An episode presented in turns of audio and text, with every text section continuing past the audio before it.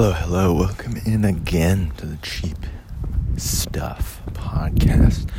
Your source of sorts for just some information on cheap stuff that you might find in life, whether that be in travel or food or getting things on sale or cheap or free, you know. I'm a person that doesn't like to spend my hard earned money when I don't have to, and I think most people are the same way. Uh, be loosey goosey with the money that we earn, the time that we put into that. So, this is what this podcast is about. Um, today's pretty simple one. It's pretty much just cheap eats. Um, if you are going to go out, obviously, we all enjoy a nice meal out. Um, first, if you're traveling, always try the street food, the street stalls, the smaller spots, the non developed restaurant areas because these kind of give you the more authentic on the ground feel of the location that you're at. And it's just a great experience. You can interact with more the public than if you just went to a more sterile uh, restaurant. You know not to say obviously there are great restaurants everywhere but don't don't underestimate street stalls street food.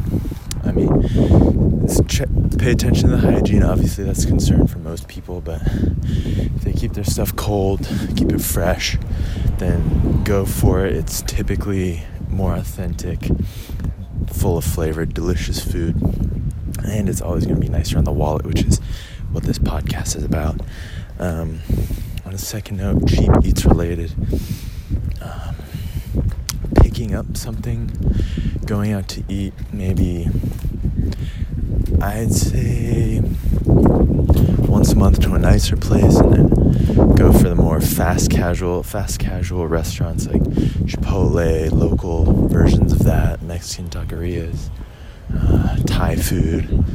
I mean, these kinds of places are very cheap and a quick way to not have to cook, not have to prepare be to stop by a Trader Joe's, a grocery store near you, get a prepared meal, whether that be a rotisserie chicken and baguette, uh, pre-made sandwiches, pre-made salads, pastas.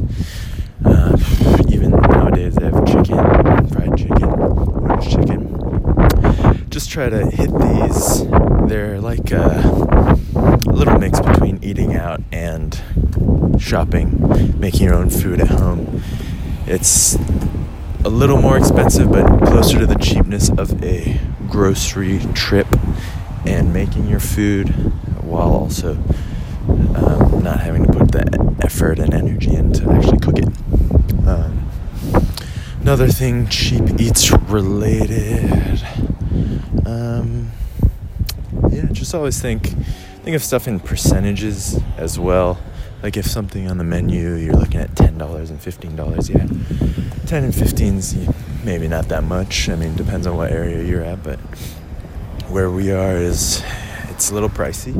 Fifteen is average, but ten to 15, 15 is fifty percent more. If you get the ten dollar meal, I'm sure it'll still be as good, and it could get you about if you eat two of those, gets you one.